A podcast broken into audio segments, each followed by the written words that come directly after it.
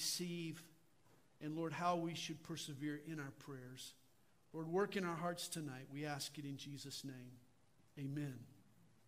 Ephesians chapter 3, beginning in verse 14, Paul writes, For this reason I bow my knees to the Father of our Lord Jesus Christ, from whom the whole family in heaven and earth is named, that he would grant you, according to the riches of his glory, to be strengthened with might through his Spirit in the inner man, that Christ may dwell in your hearts through faith that you, being rooted and grounded in love, may be able to comprehend with all the saints what is the width and length and depth and height, to know the love of Christ which passes knowledge, that you may be filled with all the fullness of God. Now to him who is able to do exceedingly abundantly above all that we ask or think, according to the power that works in us. To him be glory in the church by Christ Jesus to all generations, forever and ever. Amen. If I were to ask you to define the ultimate experience, what would it be? Well, for New Zealand's Edmund Hillary, the ultimate experience occurred on May the 29th, 1953. That was the day that Sir Edmund set his foot on top of the 29,032 foot summit of Mount Everest, becoming the first human to reach the pinnacle of planet Earth. For George Perry, an avid fisherman, the ultimate experience took place on Lake Montgomery, Alabama on June the 2nd, 1932. On that memorable day, George landed the record for the largest bass ever caught in the United States. The record setter weighed in at 22 pounds, 4 ounces, and was 32 and a half inches long. Imagine the excitement for George trying to get that monster catch into the boat. I said for years the ultimate experience for me would be to drive on the German Autobahn. Picture 5,000 miles of blacktop with no speed limit. What a rush. My dream almost came true one year when I went to Germany to speak at the Calvary Chapel there. I took my daughter with me and we rented a car. And there we were on the Autobahn, cars flying past us doing 160 miles per hour. We only had one problem. Cheapskate Sandy had rented a little economy car that topped out at 95. There we were with no speed limit, but we were driving a car with no speed. Moral of the story when you dream, be specific. But here's my question for this evening What would be your ultimate experience? A vacation with your sweetheart to an exotic destination? I'm going to get in trouble for that one. to sail around the world? To walk on the lunar surface? What would be your ultimate experience? All these experiences would be thrilling, but none would rival what is for all human beings the ultimate adventure, and that is an experience with God. Think this through. A frail, finite, fallible, fragile, foolish human being rubbing shoulders with the indestructible, indescribable, infinite, infallible, incredible God. Now that is an experience. We're talking the God who hung the heavens and parted the Red Sea and called fire down from heaven and walked on water and even rose from the dead to sense his presence, to feel his forgiveness, to behold his glory, to be touched by his tenderness, to savor his love, to hear his calming voice, to soar on a surge of his strength without question. This is the ultimate experience.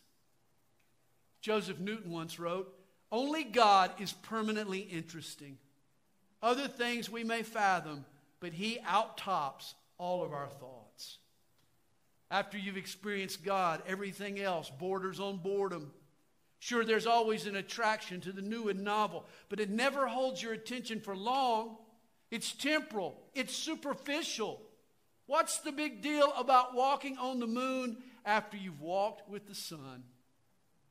I love how King David put it in Psalm 84, verse 10 For a day in your courts is better than a thousand.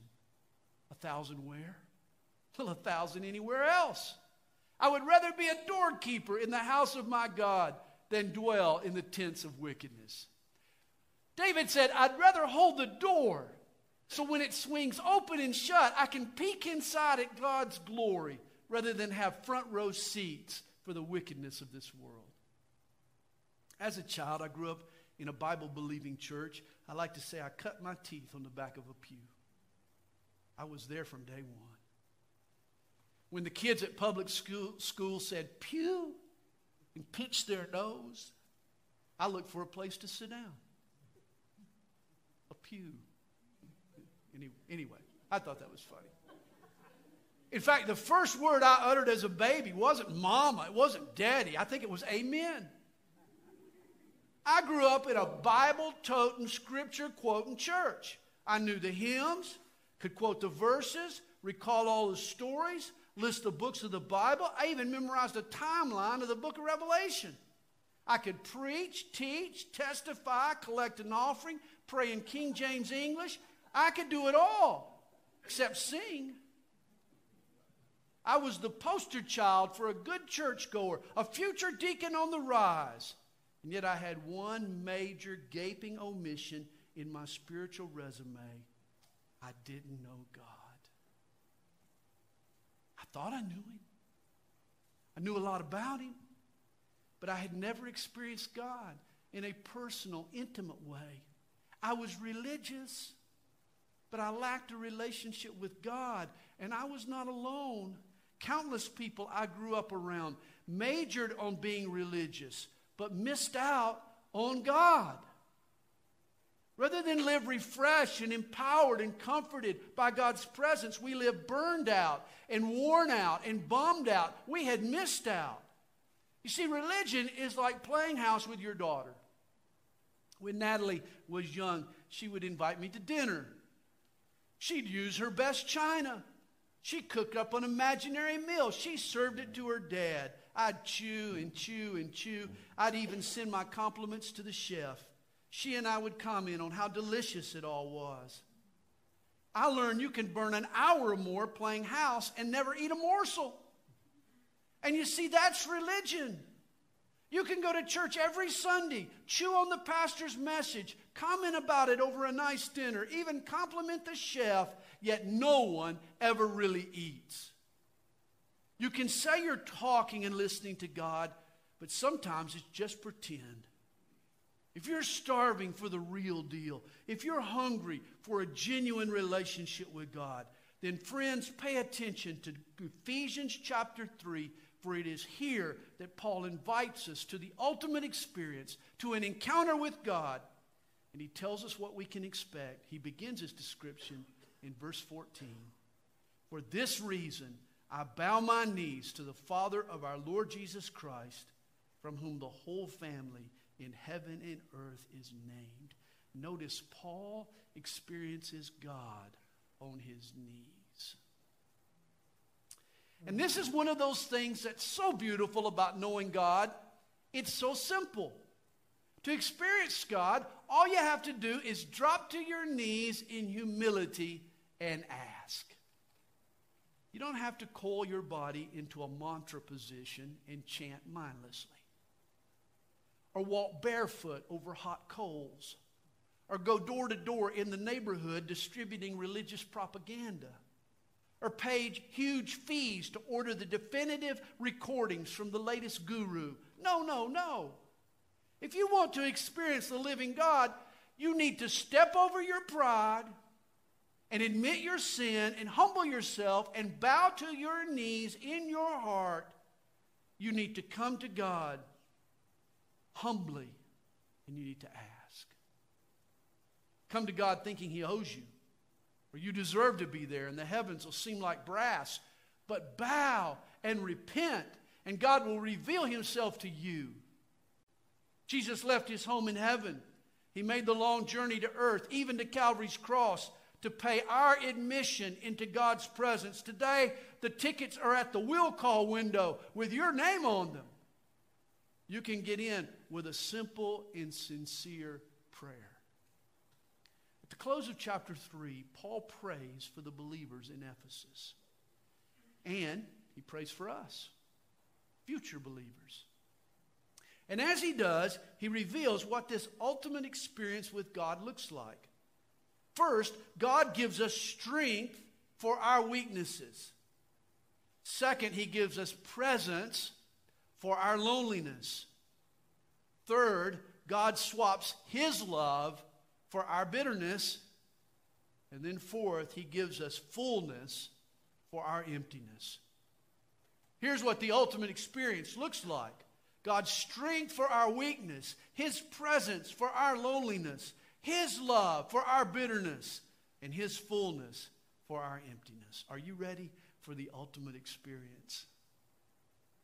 In verse 16, Paul prays that he, that is God, would grant you, according to the riches of his glory, to be strengthened with might through his Spirit in the inner man. First, Paul prays for power, strength for our weaknesses. You know, we were taught a truth in Sunday school, but have we really learned it? Jesus loves me, this I know, for the Bible tells me so. Little ones to him belong, they are weak, but he is strong. Hey, me weak, God strong. Have you learned that? We're like pine trees swaying in the wind. We're about as stout as a wet noodle. But Jesus can make us strong. I love what one, what one man said of his relationship with God.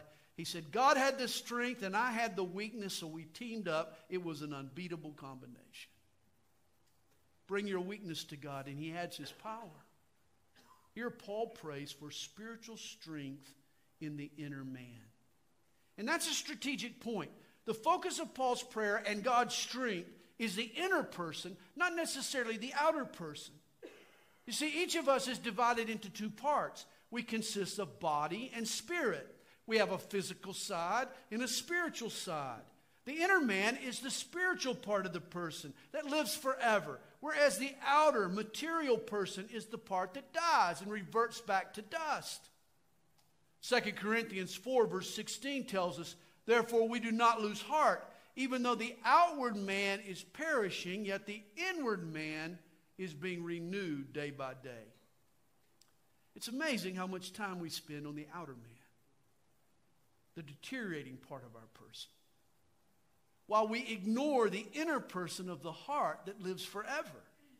Did you realize that every day in our country, Americans spend $300 million on new clothes for their body? Every day in America. We spend an enormous amount of time and money adorning the outer person while we ignore the health and healing and prosperity of the inner person. I talk to people all the time who are working hard to lower their cholesterol levels and monitor their blood pressure and manage their weight gain, who haven't given the health of their spiritual life a second thought. I hate breaking the news to you, but your body's going to die. Every one of us has an expiration date. Thankfully, your drop dead date isn't stamped on the package somewhere, but trust me, you have one. Why put all of your effort into the part of you that's going to end up shriveling away? When the outer man grows weak and anemic and sick, we know how to treat it. We eat some chicken soup or we visit the doctor and fill a prescription. But what do you do when the inner man gets down and sick and overwhelmed? Well, some people try to escape the problem, others numb the pain. Still others analyze or psychologize their way through the difficulty. You know what Paul tells us to do? He says we should pray. We should pray that God will send His Holy Spirit to strengthen us with His might. It's interesting, the Greek word translated might is dunamis. You know that word. It's from which it's the word from which we get the English words dynamite or dynamic or dynamo. The Holy Spirit is our dynamite. He creates a spiritual combustion inside us. Ask God to strengthen you with his might. I remember uh, when Reebok pumps came out, the tennis shoes. I was playing basketball at the time. Reebok pumps. What a breakthrough. They were hailed as the great breakthrough in basketball shoes. When the going got rough and you needed a lift, you could just pump up your shoes. You could jump a little higher. You could run a little faster. When you needed to reach down and, and start over, all you had to do was push that orange button on the tongue of your shoe. You pump that button, and it inflated, inflated the shoe's inner lining. I thought, man, this is so cool at last. White guys can jump. In fact, did you know they still make Reebok pumps? They do. Wearing a pair of those pumps meant that though your foot received the same jolt as it did before, now there was a cushion between the sole of your foot and the floor. And you see, this is how the Holy Spirit works in our lives. When life gets jarring and pounding, you can pray and you can pump up your spirit. The Holy Spirit will fill the inner lining of your life. He'll provide you some spiritual cushion between your soul and this hard court world. You'll still get jolted, difficulties won't vanish. But now, when you take a hit, you'll bounce rather than bruise. There'll be an inner strength that will absorb the shock. Paul asked God to give the Ephesians strength for their weakness. Pump them up, Lord. But he also asked God to give them a presence for their loneliness. He prays in verse 17 that Christ may dwell in your hearts through faith. God's presence can put an end to your loneliness. Once we had a young man who gave his life to Jesus and he got involved in our church. And a little later, he enlisted in the Marine Corps. I'll never forget how nervous he was about boot camp. But the thought that comforted him the most was when I told him, John, from the moment you gave your life to Jesus, you were assured that you would never be alone again. And it's true. A follower of Jesus is never alone. If you're in Christ, Jesus lives in you. You have a permanent roommate. Paul prays that Christ may dwell in your hearts by faith. Jesus has made his heart, your heart, his home. You're his permanent residence. But you know, he's after more than just an address. Jesus wants a place where he can feel comfortable. The word translated here, dwell, means to settle down and make oneself at home. It carries the idea of unpacking your stuff and arranging the space to your own liking. See, Jesus wants to move into your life with all of his blessings, stretch out his influence, and feel at home in your heart. Now, if I were to walk into your house one afternoon and you casually said to me, Pastor Sandy, oh, good to see you. Just make yourself right at home. You wouldn't really mean that. No way.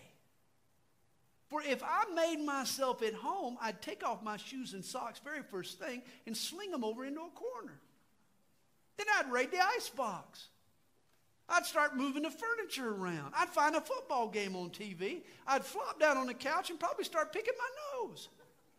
Or at least clean the lint out from between my toes.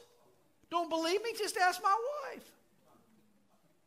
It wouldn't be long before I'd make you so hopping mad, you'd shout at me at the top of your lungs and in angry tones tell me to make like a banana and split. Well, Jesus really does want to make himself at home in your heart. He wants to move in with all his stuff, unpack, take over, settle in, get comfortable in you. And at first, it's great to have Jesus move in.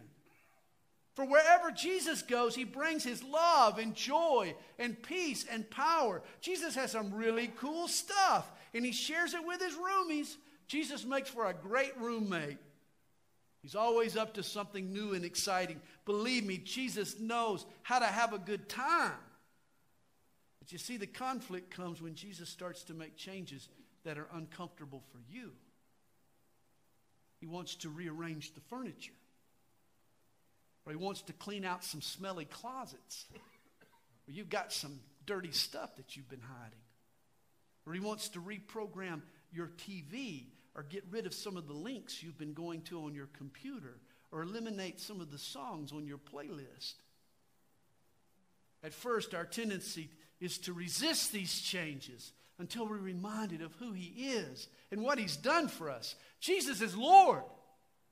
That means He's head honcho, He's the boss, He's the master and commander. And He's been so good to me, I want Him to be comfortable in my heart. And yet, initially, His adjustments produce some hesitancy, some fear. I'm not quite sure where it's all headed. Let's say you had a new roommate, and one day you came home to discover that the old rug in your living room was gone. That rug, you're shocked. That rug was a family heirloom. Your mom changed your diapers on that rug. You knew it stunk. And you suspected your roommate was allergic to it, but you loved that old rug. And you kept it around for sentimental reasons. You can't wait to get your hands on your roommate and demand that he retrieve for you your favorite rug. That is until the next day. You open the door, come home from work, you walk inside, and to your amazement, your whole house has brand new carpet. We're talking plush, pile carpet. It's beautiful, and you're blown away. You'll never think a second thought about that old rug again. Now you can't wait to get your hands on your roommate so you can hug him and thank him for his generosity and the wonderful changes that he's made. Hopefully, you see where I'm going with my parable. There's a lot of dirty habits that we maintain in our lives just for sentimental reasons, yet they stink. And Jesus is allergic to them. And they really got to go. It's hard to turn loose of patterns and attitudes, but it's worth it for whatever Jesus takes from me, he promises to replace it with something infinitely better. His blessings are lavish and plush. You can never afford them on your own, but Jesus is so generous. He desires to supply your life with the richest and the best. The only thing that holds our Lord back from making even more changes for the better is our own reluctance. We need to stop being scared. We need to stop holding him back. We need to rise up in faith and turn it all over to Jesus. Friends, remember Psalm 84, verse 11 No good thing will he withhold from those who walk uprightly. Let Jesus make your heart his home. And if you do, you'll begin to experience the grace and glory and goodness of God. Well, Paul prays next that you, being rooted and grounded in love, may be able to comprehend with all the saints what is the width and length and depth and height, to know the love of Christ which passes knowledge. When we come to Jesus, He first grounds us in His love, then we grow up in His love. We're grounded, then we grow up. We root downward, then we shoot upwards. Here, Paul asks God to give us love in place of our bitterness. Romans 5, verse 8 tells us, But God demonstrates his own love toward us in that while we were still sinners, Christ died for us. How do you know God loves you? Look to the cross. God demonstrates his love toward us in that while we were still sinners, Christ died for us. This is where you know love. This is where you see his love on, di- on display at the cross. God sacrificed his only son. Most of you have been in the delivery room and you've experienced the thrill of cradling a newborn baby in your arms. You're so proud of that little infant. It's wrinkled and shriveled. Its head is lopsided from sliding through the birth canal. It's covered with blood and goo. I mean, in the first few moments of life, a baby's one ugly critter. If you were crawling under your house and saw a newborn staring back at you, you'd call an exterminator. And yet, in the eyes of love, there is nothing more beautiful and more gorgeous and more precious than your little baby. Now, what if you were in the delivery room, cuddling and cooing over your newborn, and suddenly a man with an assault rifle burst into the room and tried to snatch that baby from your arms? What would you do? I know what you'd do. You'd die holding on to your baby. There's no way that you would give up your newborn. You would fight and scrap to hold on to your child. And yet, think about this God said goodbye to his only son. He allowed Jesus to be mistreated, his body to be tortured, his hands and feet nailed to a board. Jesus was God's kid, he loved him. And yet, God sacrificed Jesus for you. If God never did anything else for us, the cross alone would be enough for us to be confident of His love. We'd still have overwhelming motivation to give our lives to Him since He gave so much for us. In Romans 5, we're told God, God's love was set out or displayed on the cross. But there's more to the story. For in verse 5 of that chapter, we're told, the love of God has been poured out in our hearts by the Holy Spirit who was given to us. Notice this God's love is set out on the cross, but it gets poured out into our hearts by the Holy Spirit. An experience with God is like a skyscraper. Its peak reaches high into the heavens but only after its foundation is poured deep below the surface. You see, you begin the Christian life looking to Calvary's cross. And then the Spirit brings God's love down from that cross and pours it into every crevice of your heart in your life. Faith in the love that Jesus has shown comes first. Then an experience of the love that Jesus will show comes next. I, love an Old Testament analogy. After the priest made the sacrifice, he took the carcass outside the gate and he burned it. The ashes were then collected and they were mixed with water, and then a leafy branch sprinkled the mixture on whatever it was that needed to be dedicated. You see, the effects and merits of the sacrifice were transferred by the water. And this is why the Holy Spirit is referred to as water. For the Holy Spirit conveys the merits of what Jesus did on the cross 2,000 years ago to our hearts today. Again, God's love is set out on the cross of Calvary, but His love is poured out by His Spirit in our hearts. It's vital to be grounded in the knowledge of God's love, but a foundation is not an end in itself. If all you are is rooted and grounded, you're just a stump.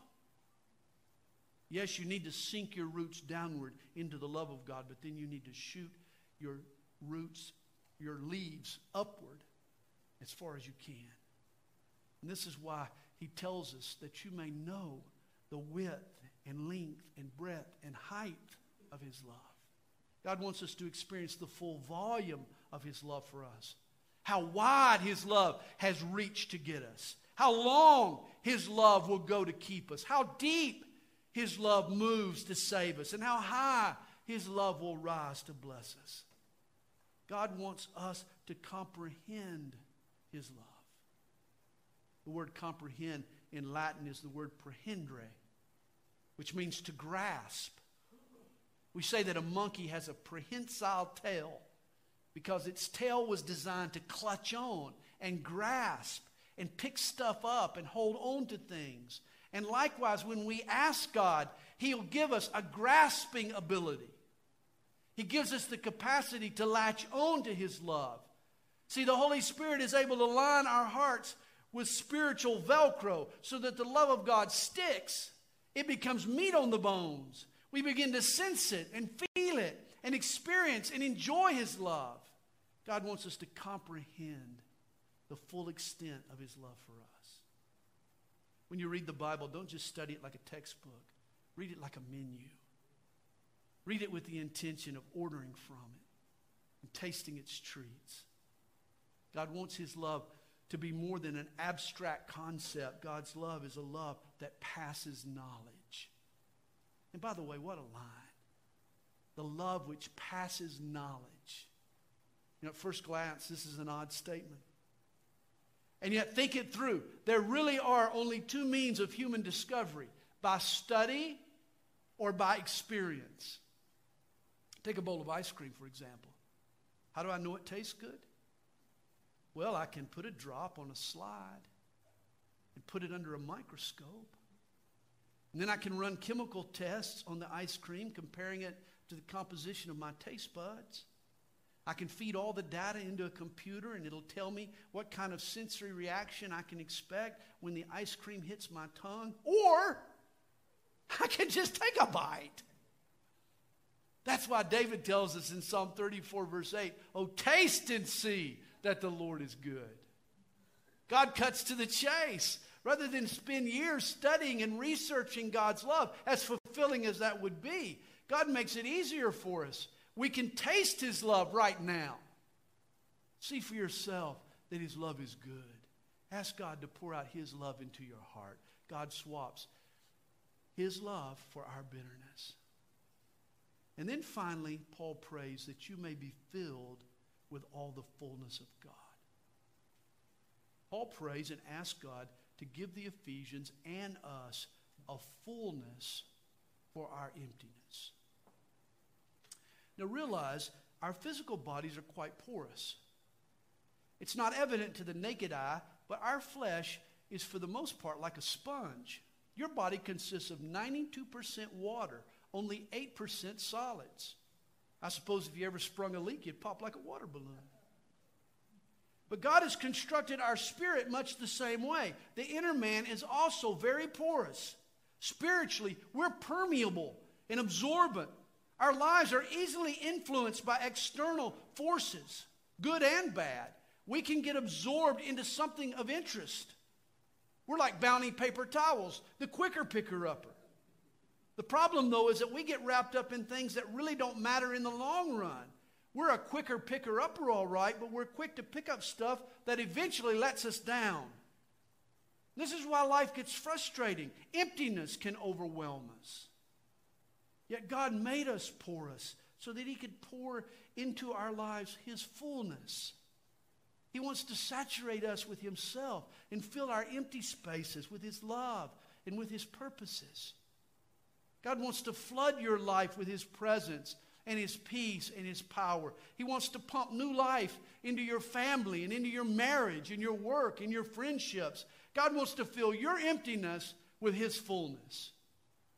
He desires my life to become spiritually saturated, totally absorbed with Him, so full of Him that I can't help but to drip His goodness onto others. God wants you and us to be soaked in His Son, so saturated in His Spirit that when the world squeezes us and puts pressure on us, outflows His love. Hey, right now, when you're squeezed, what comes out? Perhaps anger, maybe hatred, often envy or worry or impatience. If that's what flows out, apparently that's the stuff that you've been soaking in. How, how many of us have been marinating in negativity, absorbing the wrong attitudes? It's time to pray and ask God to replace our emptiness with His fullness. It's interesting, Paul closes his prayer with praise. Verse 21.